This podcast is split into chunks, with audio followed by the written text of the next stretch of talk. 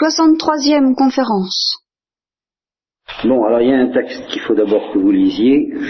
Je l'ai recopié, mais euh, je vous fais grâce, c'est pas la peine que je vous le lise, vous êtes bien capable de le lire vous-même. Je vous donne la référence, c'est la première aux Corinthiens, chapitre 15, versets 20 à 53. Alors, c'est pas très facile de croire à la résurrection des corps. Si je sais pas si vous y croyez. Moi, je peux bien y croire. Mais ces choses-là, c'est bien plus difficile, alors effectivement, de croire à la résurrection des corps que de croire à l'immortalité de l'âme. Là, vous avez un exemple très net de la différence entre une vérité philosophique, difficile à saisir, mais qui est tout de même une vérité philosophique. Et c'est pour ça que les Grecs l'avaient prouvé. Passons sur ces pauvres Grecs. Et une vérité de foi. Encore que, nous verrons ça à propos du péché originel. J'ai une petite idée, moi, là-dessus, que je n'ai jamais vu exprimer franchement, mais parce qu'on n'a jamais beaucoup spéculé, ou on n'a pas spéculé d'une manière qui a été digne d'être retenue, je le crains, et en tout cas on n'a probablement pas spéculé là-dessus, sur l'état de nature pure. C'est-à-dire, c'est que cette histoire-là, n'est-ce pas C'est bien ce que l'homme aurait été, aurait pu être, s'il n'y avait pas la grâce, ni le péché, d'ailleurs. Tout au moins, le péché originel. Ou tout au moins, peut-être la possibilité du péché même originel, mais enfin supposons avant le péché, quoi. Je ne si vous avez jamais réfléchi là-dessus. Ça a une certaine importance parce que ce que nous savons de l'homme touchant la grâce, nous le savons uniquement par la révélation. Donc ce n'est pas des vérités philosophiques. Ce sont des vérités de foi. Que l'homme soit appelé à l'intimité divine, c'est une vérité de foi. Ça ne peut pas être démontré philosophiquement. Et par conséquent, tout ce qui s'ensuit, la vision face à face non plus, ça ne peut pas être démontré philosophiquement. Même sa possibilité ne peut pas être démontrée philosophiquement. C'est parce que la révélation nous le dit qu'on croit que c'est possible, parce que quand on réfléchit à l'énormité du, du, morceau, à l'énormité de ce que ça implique qu'une intelligence créée reçoive la lumière incréée, heureusement qu'on a la révélation pour nous le dire. Bien. Mais alors, s'il n'y avait pas la révélation, que serions-nous de l'homme? Nous aurons à affronter des savants à ce sujet-là, au moment où nous étudierons le péché originel.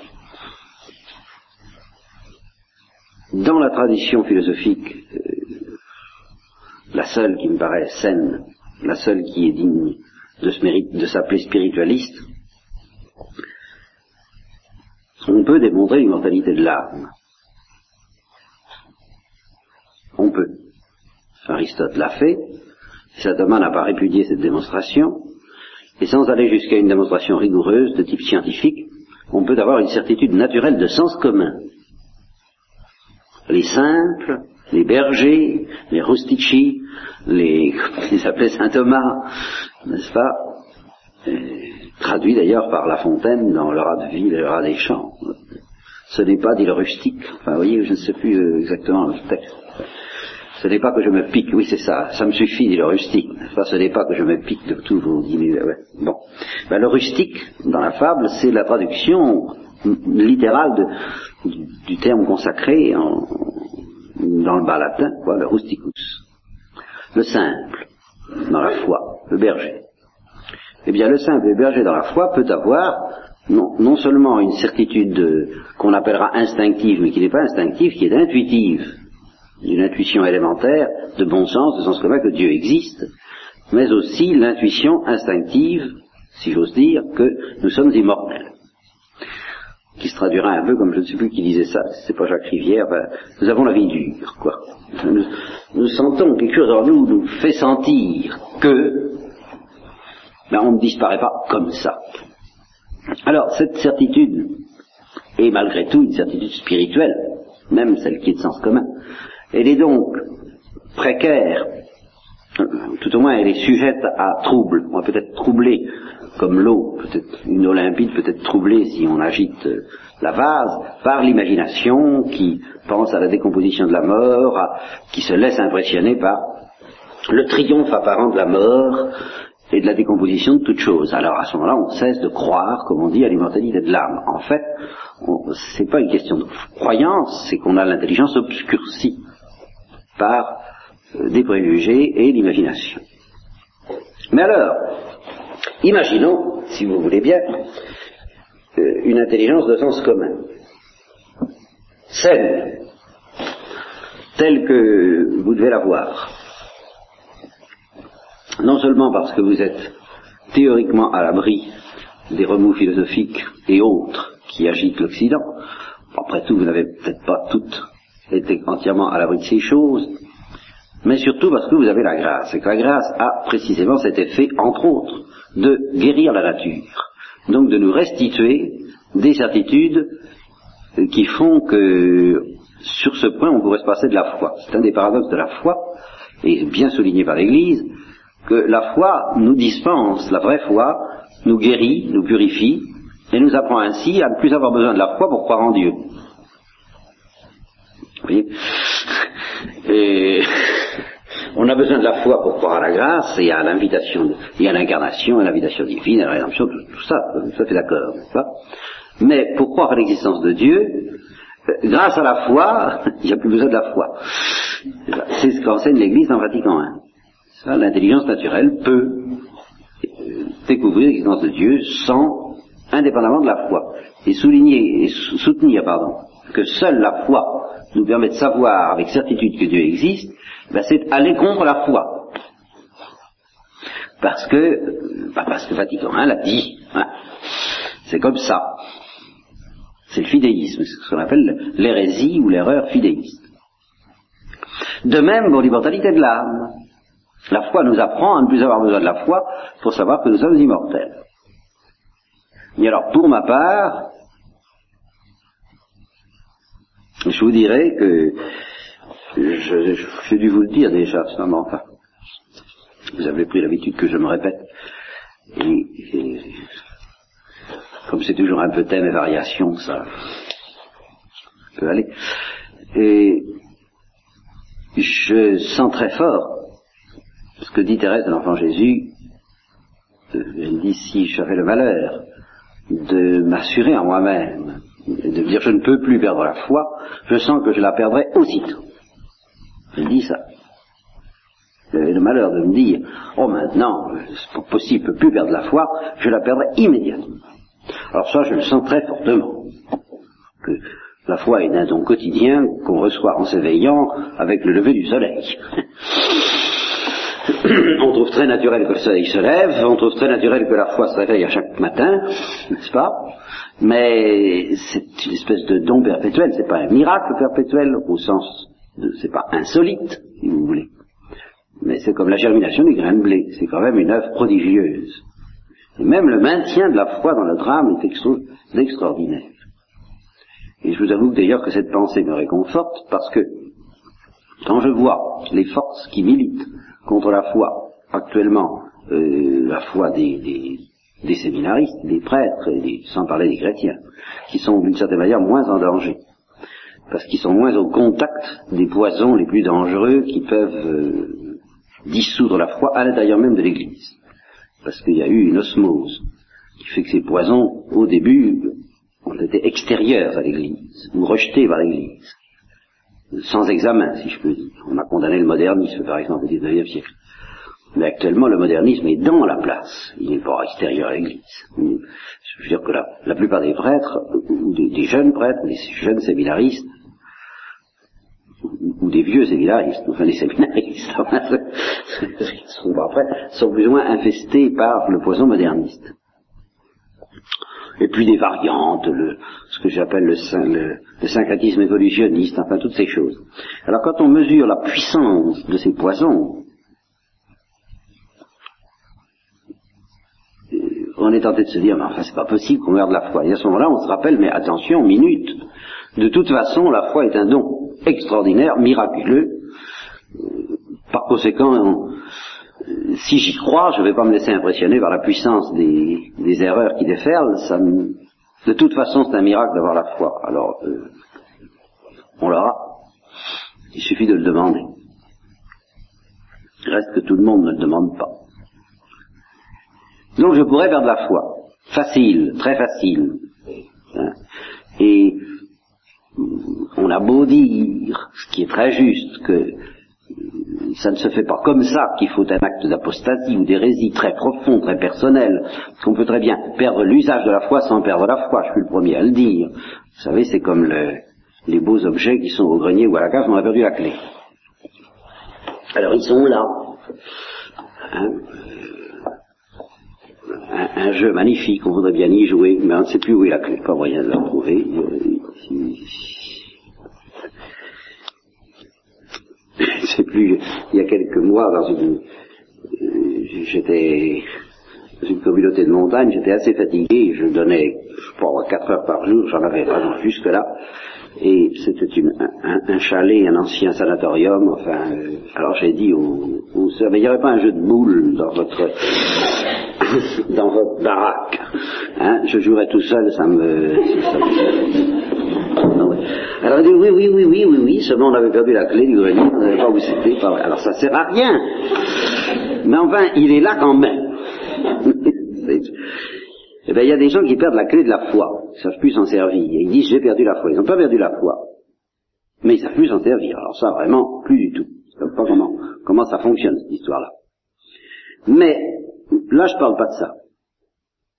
Bien sûr, je ne crois pas que je puisse perdre beaucoup la clé de la foi, pour ma part. Il y a, un certain réveil acquis qui fait qu'on ne peut plus très bien s'endormir. Mais la foi elle-même, ça je me rends très bien compte, que c'est vraiment un don quotidien. Donc je pourrais le perdre. Mais je n'ai pas l'impression que pour autant, donc ça pourrait se faire du jour au lendemain, comme ça, en une seconde, en un éclair. Mais je n'ai pas l'impression que pour autant, je pourrais perdre la certitude de l'existence de Dieu, de l'immortalité de l'âme, parce que ça, ce n'est plus la foi. Je pourrais peut-être arriver au bout d'un certain nombre d'années à ce que mon intelligence soit dans un état de décomposition suffisamment avancé pour qu'elle ne s'y reconnaisse plus du tout, qu'elle ne sache plus rien du tout, qu'elle retombe dans les ténèbres euh, extérieures et, et, profondes. Mais enfin, ça ne pourra pas se faire du jour au lendemain, cette histoire-là. Vous voyez? Ça serait beaucoup plus difficile. Parce que c'est une certitude naturelle que la foi m'a permis de retrouver. Je ne l'ai pas trouvé du jour au lendemain, mais enfin je crois tout de même que là c'est bien installé. La certitude de l'existence de Dieu et l'immortalité de l'âme, j'aurais vraiment du mal à la perdre. Tandis que la foi, ah, c'est tout à fait autre chose. Et je voudrais que vous vous habituiez à bien distinguer et à prendre conscience de ce qu'on appelle en théologie l'objet formel de la foi. Ça nous oriente déjà vers ce qu'on va dire après quand on aura terminé le ciel. Mais justement, l'objet formel de la foi, c'est pas, pas que Dieu existe, et c'est même pas qu'on a une âme immortelle. Et ça n'est même pas que Dieu est bon, qui, qui veille avec sa providence. Alors c'est là où j'en arrive à mon sujet immédiat.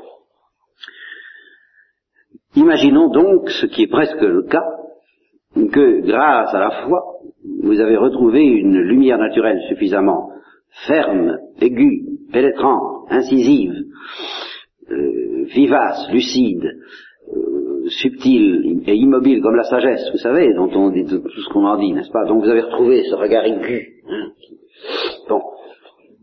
Alors, vous, vous, voyez ce que c'est que l'homme. Je, vous parlerai d'un article de, de, Maritain qui se bat contre les évolutionnistes actuels. Et le, dernier mot, il a, c'est vraiment un grand, un grand écrivain, je suis obligé de le reconnaître.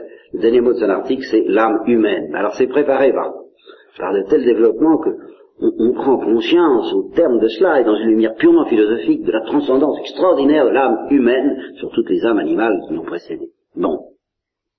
Je pense que vous voyez ça. Alors à partir de là, on peut peut-être philosopher. Et on devrait pouvoir le faire. Et se dire, mais enfin, qu'est-ce que c'est que cet être étrange qui s'appelle l'homme, dont le corps est mortel et dont l'âme est immortelle, et quelle est la loi de sa nature?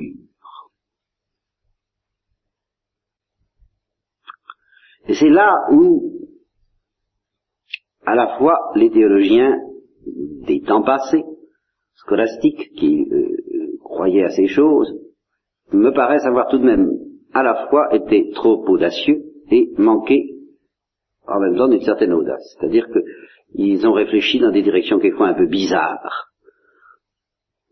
Mais certaines des questions qui doivent se poser, j'ai l'impression qu'ils ne se les sont pas tout à fait posées. Par exemple, je pense qu'il appartient au destin de toute créature spirituelle. L'homme est une créature spirituelle, ça c'est une certitude philosophique, pas besoin de la foi pour en être convaincu. Eh bien, il appartient au destin de toute créature spirituelle d'être un jour fixé, de se fixer un jour dans un état qui sera, selon l'option de sa liberté, celui d'une certaine béatitude, d'un certain repos, et par conséquent d'une certaine immobilité, mais ça je vais revenir sur l'immobilité, ou bien celui d'un malheur. Mais ce que je veux dire, c'est qu'il me paraît appartenir alors à la loi naturelle d'une créature spirituelle, à son droit naturel, d'arriver à une stabilité indéfectible dans le bonheur ou le malheur. Ça, ça me paraît. Alors voilà une chose que j'ai jamais découverte chez les philosophes et les théologiens et qui me paraît essentielle. Je veux dire par là qu'il est normal qu'une créature spirituelle ne soit pas fixée tout de suite dans le bonheur ou le malheur définitif,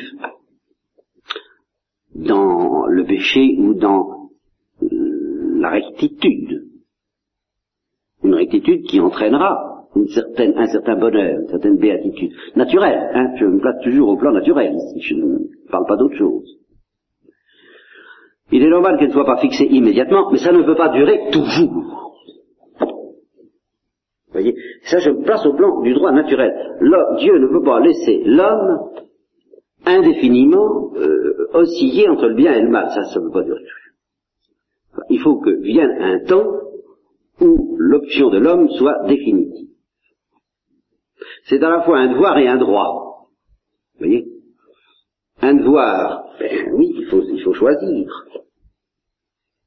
Pour le bien ou pour le mal, moral.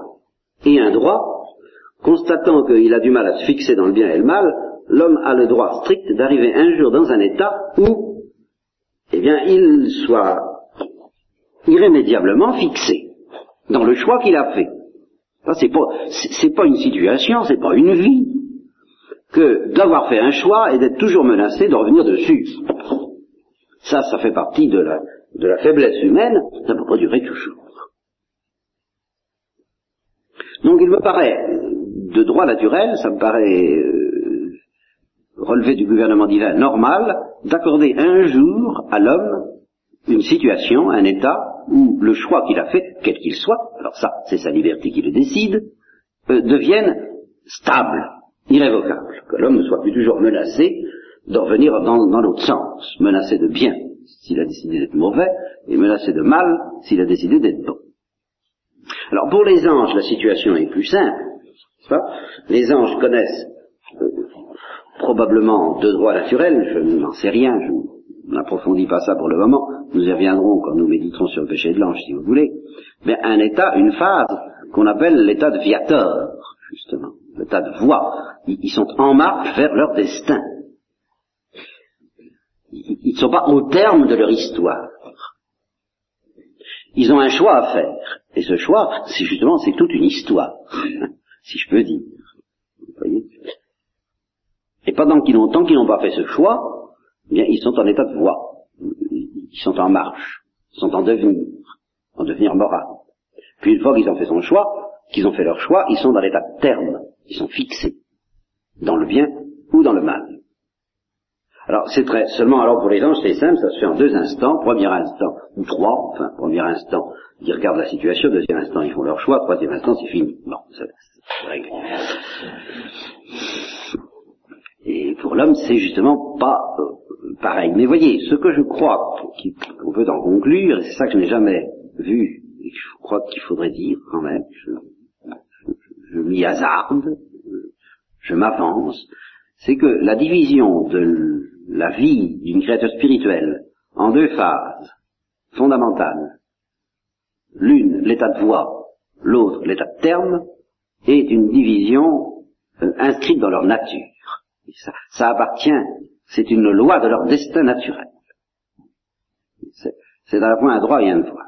Qu'il y ait une phase qui soit une phase de recherche et de choix, qui dure plus ou moins longtemps, avec plus ou moins de vicissitudes si c'est une créature humaine, mais que ça ne dure pas toujours et qu'il y ait une phase de fixation et de fixité éternelle dans, dans l'ordre du bien moral ou du mal moral.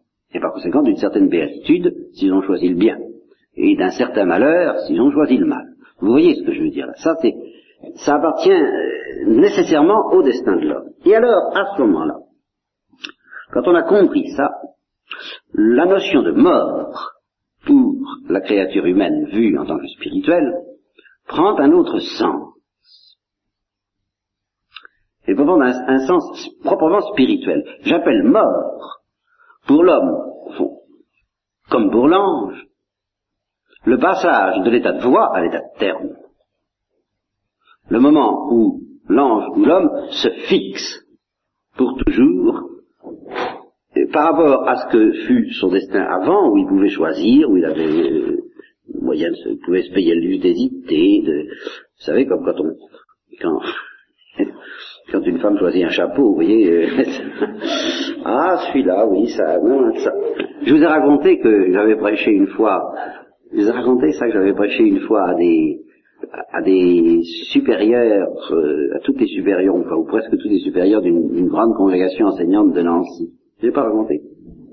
Alors, euh, les supérieurs locales, je crois, enfin, étaient réunis, cette immense, immense congrégation, elles ont des maisons en Algérie. Euh, euh, alors, euh, il y en avait donc, je sais pas, facilement 100 à 120.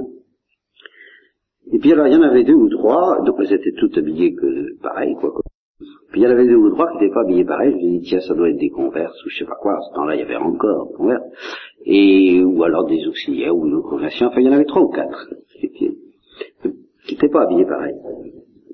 Alors, à la fin de la retraite, j'ai dit euh, à, à, ses sœurs, c'était au temps où, oh, c'était bien avant qu'intervienne euh, la réforme de XII, quoi. Je crois que c'est XII qui a commencé à encourager les, religieuses à simplifier leur habit.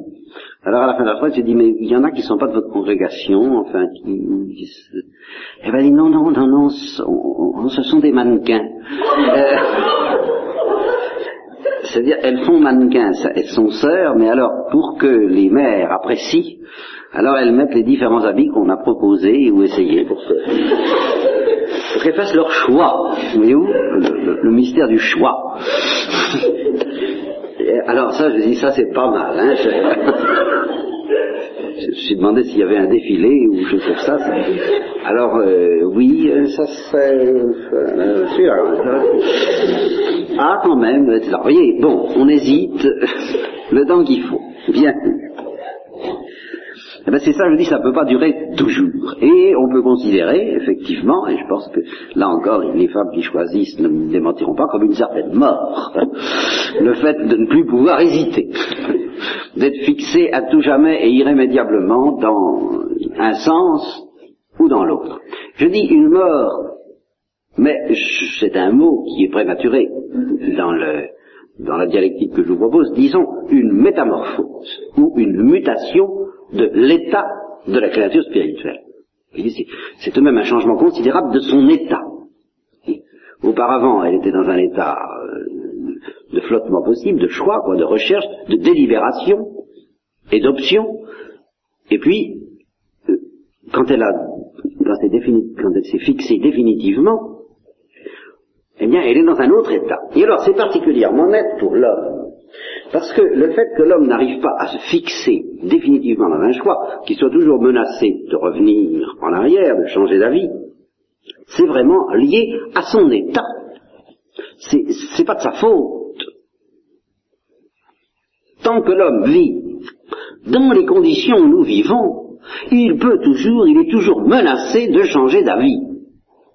C'est peut-être de plus en plus difficile au fur et à mesure que c'est un homme de plus en plus profondément enfoncé dans le bien ou dans le mal.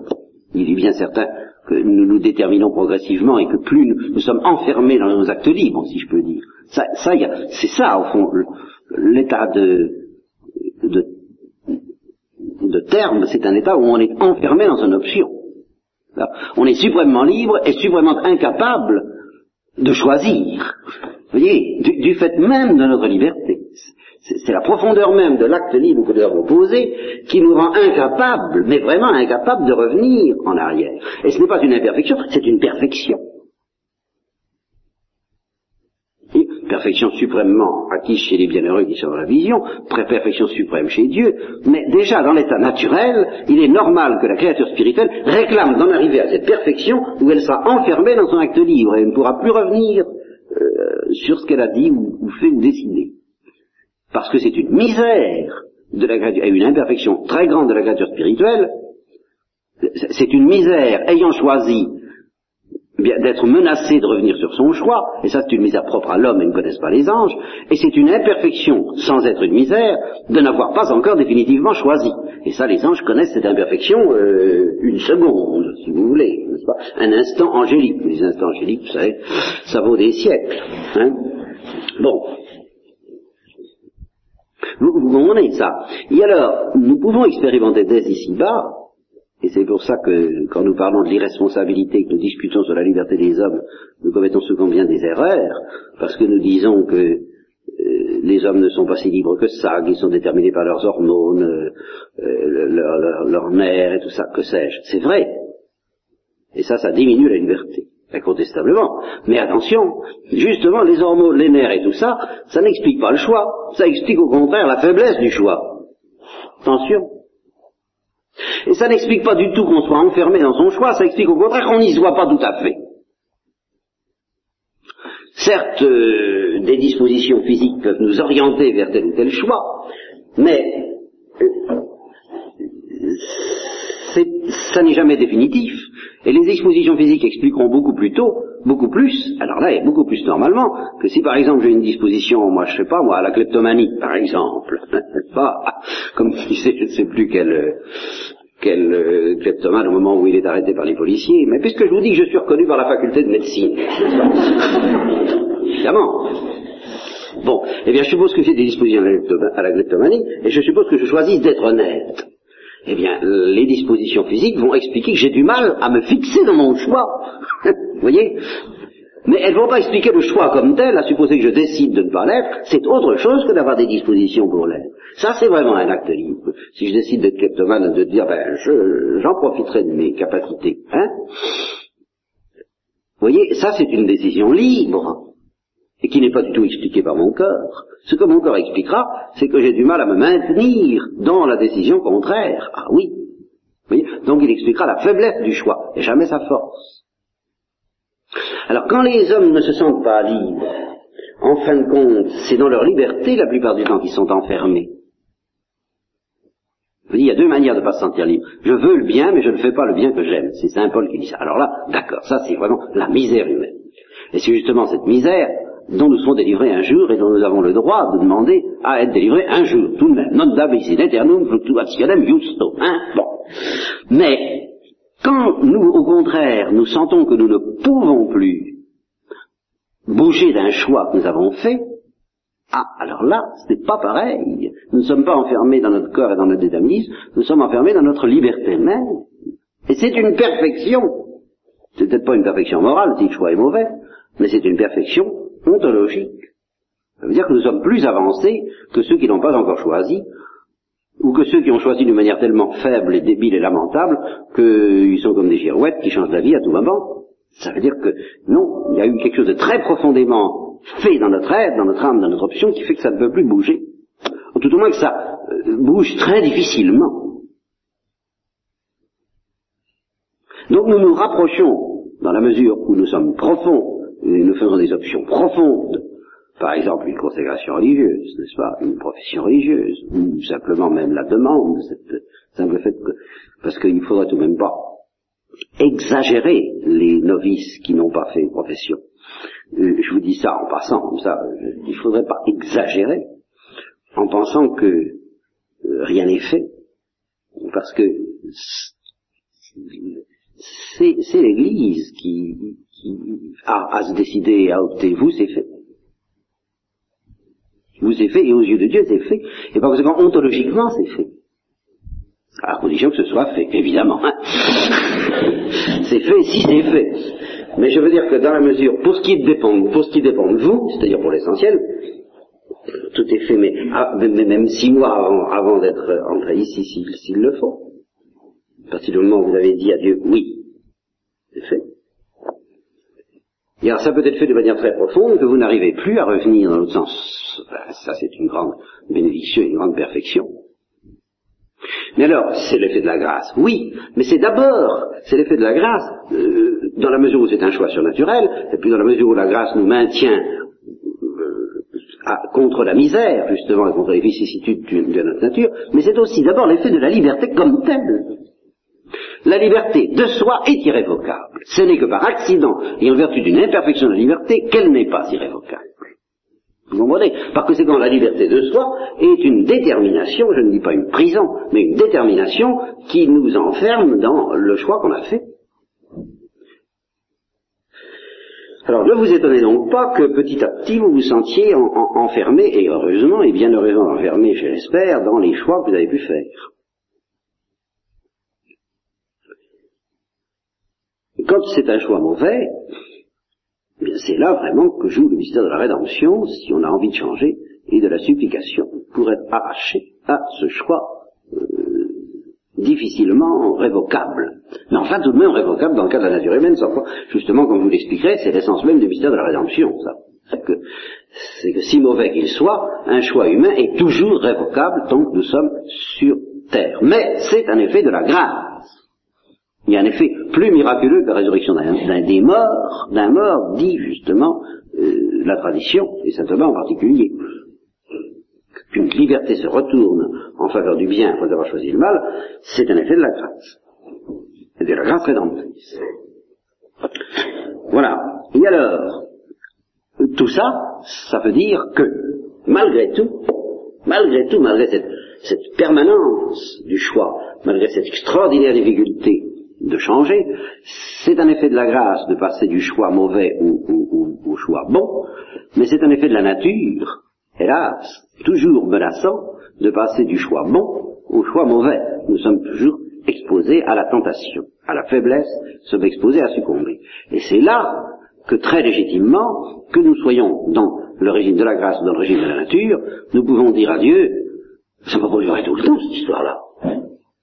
Et c'est vrai, c'est un droit que nous avons, qu'un jour nous soyons fixés et que nous ne soyons plus menacés par la tentation, par la fluctuation. Et nous serons dans une béatitude, naturelle ou surnaturelle, que le jour où nous sommes fixés. Or, et alors ça, là j'arrive à mon... oui, c'est vraiment le dernier... Ah ben non, j'ai encore 20 euh, minutes, oui c'est vrai. J'arrive pas à mettre ça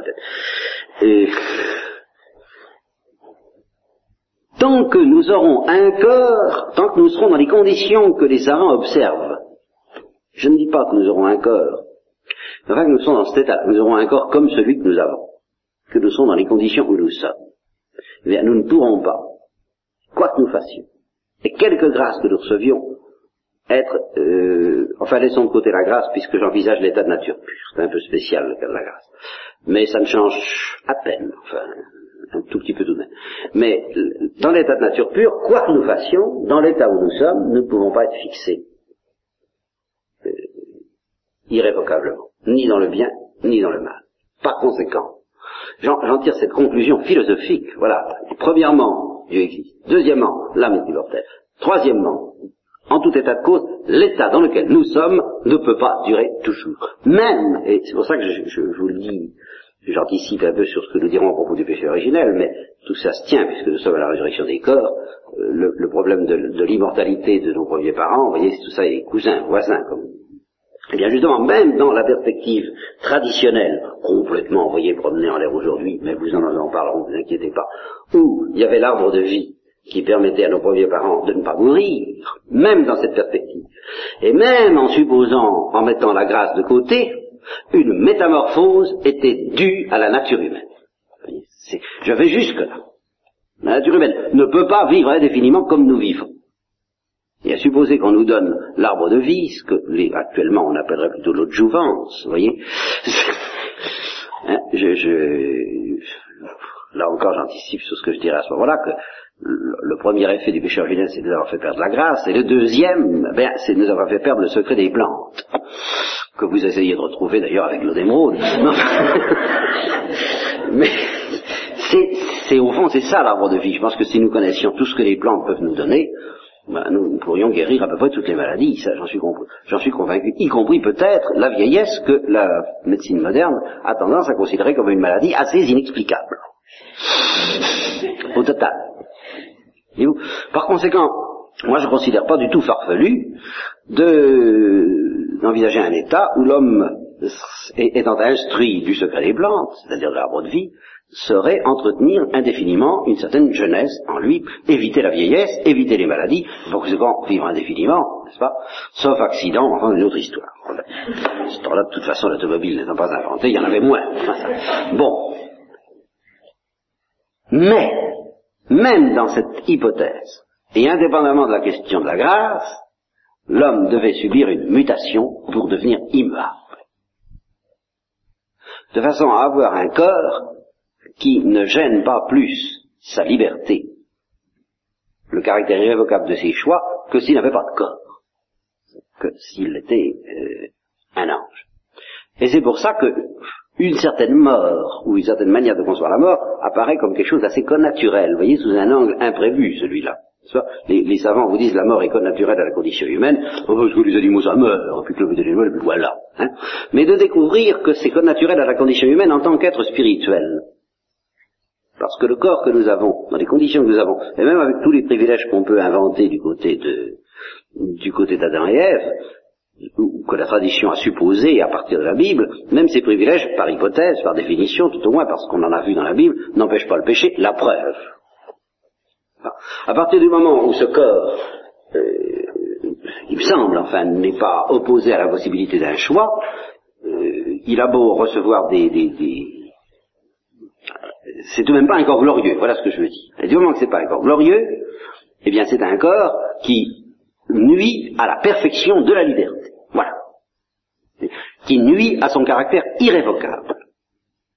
Par conséquent, ça ne peut pas durer toujours comme ça. Il faut que ça change. Soit que l'homme meurt, et alors là, il se fixe.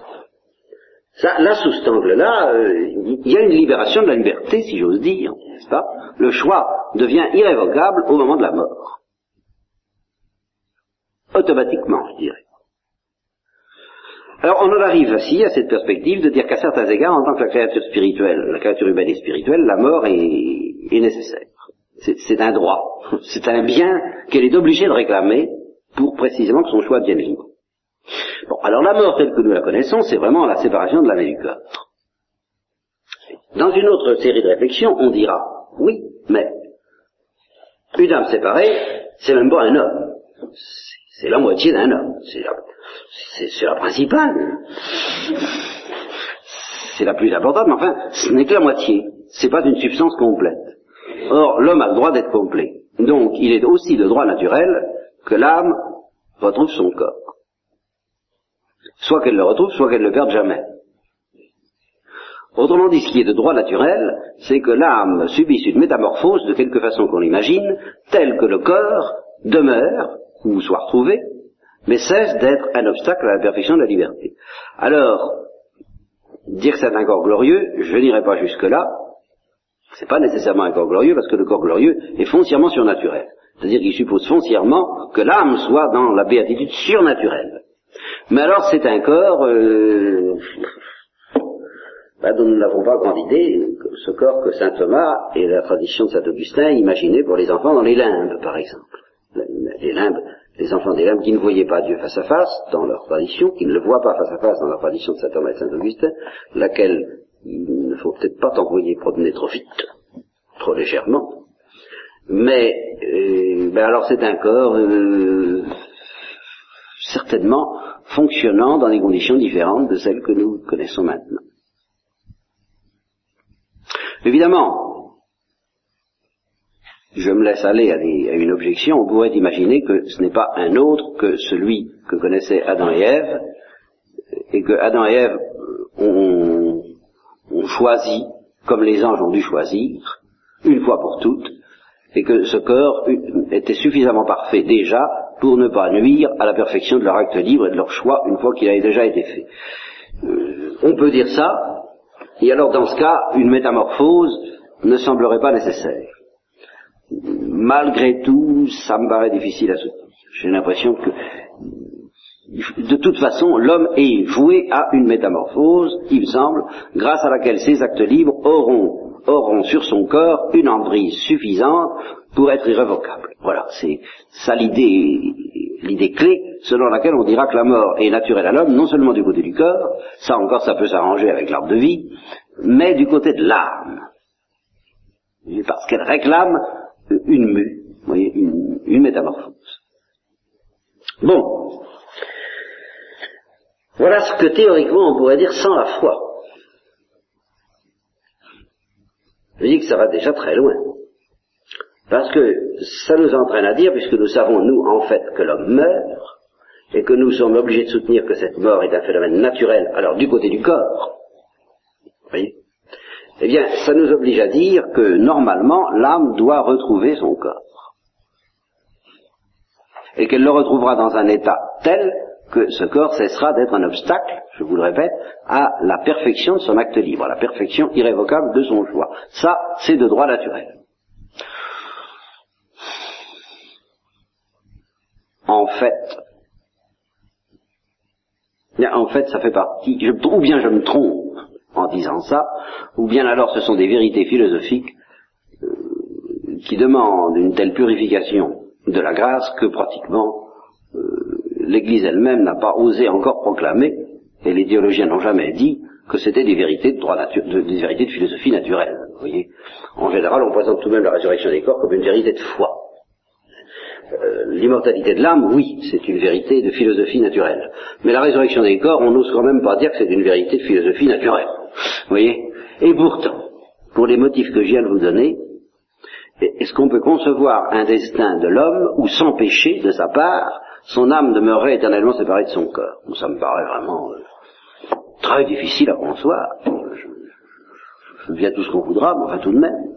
Ça, ça ne peut pas se démontrer comme une nécessité de la nature, parce qu'on ne voit pas ce qui dans la nature va provoquer la résurrection des corps. Mais il me semble que ça peut se démontrer comme une nécessité morale de droit naturel. L'homme ne peut pas, euh, Dieu ne peut pas laisser l'homme en état de l'âme séparé indéfiniment. Il reste qu'il nous est demandé, nous alors au nom de la foi, de croire à des choses beaucoup plus extraordinaires que ça. Parce qu'il nous est demandé de croire à une résurrection dans laquelle les corps seront glorieux. C'est-à-dire entièrement soumis à l'emprise de l'âme. De l'âme elle-même glorifiée par la vision face à face. Par conséquent, des corps ruisselants de lumière et possédant des propriétés assez ahurissantes, n'est-ce pas, l'agilité qui fait qu'on peut se promener où on veut en un instant, bon, la subtilité, on peut traverser les portes fermées, euh, la clarté, bien sûr, euh, cette luminosité qu'on peut d'ailleurs régler à son gré comme un, comme un radiateur, n'est-ce pas? Plus ou moins fort, ça, ça fait quand même un peu compte de fait. Et ça, c'est le danger. Vous voyez? C'est le danger que pour nous, ça soit une zone qui pratiquement soit une zone de compte de fait. Et il est très difficile d'échapper à ça. Parce que quand il s'agit de l'âme, on peut dire, ben, c'est pas imaginable, on n'imagine pas, c'est comme ça. La vie spirituelle pure, la vie d'une âme séparée, la vision face à face, ça s'imagine pas. On y croit, puis c'est tout. Mais quand il s'agit des corps, par définition, un corps est imaginable ne pas nous, nous dire à la fois que c'est un corps et puis qu'il ne faut pas l'imaginer, c'est quand même un peu, hein, facile. Alors, comme ces corps sont, pratiquement inimaginables, ils deviennent pratiquement irréels à nos yeux. C'est pas des corps sérieux. c'est des corps un peu pour rire, c'est des espèces d'ectoplasmes plus ou moins euh, fantomatiques et d'ailleurs, ça n'a aucune importance, c'est l'âme qui compte. Alors là, on risque de devenir un peu grec. Vous voyez, comme Feuillet nous le reproche. Alors qu'est-ce qu'on va faire? Qu'est-ce qu'on va faire pour éviter le conte de fées et éviter de ne pas y croire pratiquement, éviter que ça tombe dans, dans l'irréalisme, dans l'irréalité? Eh bien, il y a un moyen très simple, parce qu'il y a un point de départ absolument solide de toute réflexion sur les corps glorieux, il y en a un. Et c'est essentiellement la transfiguration du Christ. À condition de croire que c'est un événement historique, bien entendu. D'une manière plus générale, c'est le Christ lui-même, en tant qu'il a permis aux apôtres de voir et de toucher le Verbe de vie. Et tous les pères l'ont bien senti, aussi bien les pères grecs que les pères latins. Et ils ont été très attentifs au mystère de la transfiguration, parce que c'est lui qui donne du réalisme à notre méditation sur les corps glorieux. Et non pas les apparitions pascales, notez-le bien.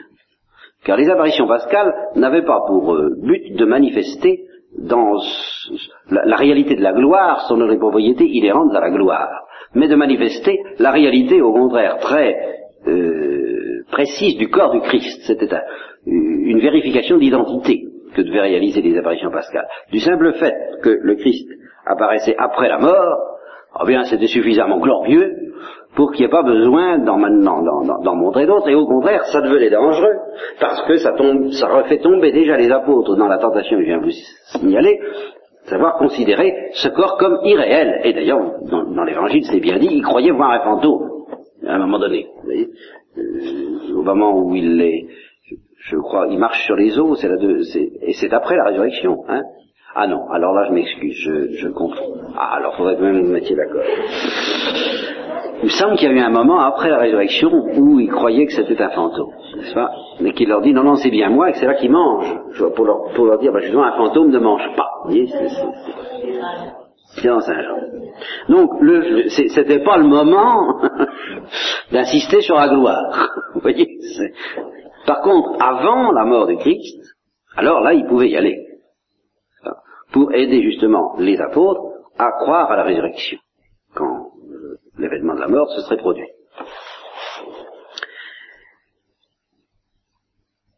Alors, euh, ben oui, ben il est un petit peu tard, alors nous verrons ça donc la prochaine fois, et nous étudierons en particulier alors un autre exégète à ce sujet-là, qui s'appelle Monsieur Xavier Léon Duflour. Vous en avez peut-être entendu parler. Étude d'évangile, ça s'appelle, pluriel.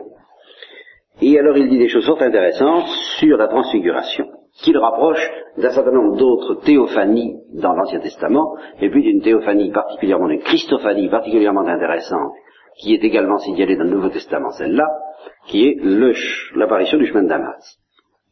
Alors, euh, il, en résulte des choses, quoi, enfin des conclusions extrêmement importantes euh, que Léon Dufour précise, enfin il y a des idées fort intéressantes là-dessus. Je les nuancerai peut-être un peu, mais de toute façon c'est certainement à partir, alors non seulement de la transfiguration, mais du chemin de Damas, et non seulement du chemin de Damas, mais alors de tout ce qui est dans l'histoire de l'Église. C'est là où ce que dit Léon Dufour, c'est que ce, genre d'événement est un événement euh, assez permanent dans l'Église. C'est pas, c'est pas exceptionnel. Et alors c'est là où nous aurons à comparer la Pentecôte, qui est tout à fait permanente, elle, et puis la transfiguration, qui est un événement un peu fréquent. Je ne dis pas permanent, mais assez fréquent dans l'Église. Et euh, quelle que soit la signification qu'on accorde à cette fréquence, moi j'y crois et j'y accorde une signification presque identique à celle de Léon Dufour, une petite nuance. En tout cas, ça, la fréquence de cet événement, c'est en s'appuyant là-dessus que nous pouvons au moins nous convaincre de la réalité des corps glorieux, ce qui est extrêmement important. La transfiguration, ça a existé, le chemin de Damas, ça a existé, et alors il y a des tas d'autres choses dans l'Église qui ont existé, ne serait-ce que l'apparition de la Sainte Vierge à Bernadette, eh bien, ça peut nous aider. Et aussi, eh bien, l'état des corps des saints facilement après leur mort. Père par exemple, d'où il se dégageait une espèce de lumière. Et de là vient le sens des reliques, je crois. C'est ce, pressentiment qu'il y a déjà une certaine gloire dans le corps des saints, et alors j'irai jusqu'à dire que euh, nous sommes dès maintenant euh, menacés de gloire. Et que ça, là aussi, ça doit être un peu le sens de notre mort. sens apocalyptique, mais glorieux. Alors ça, nous verrons ça euh, plus à fond, si vous voulez, la prochaine fois.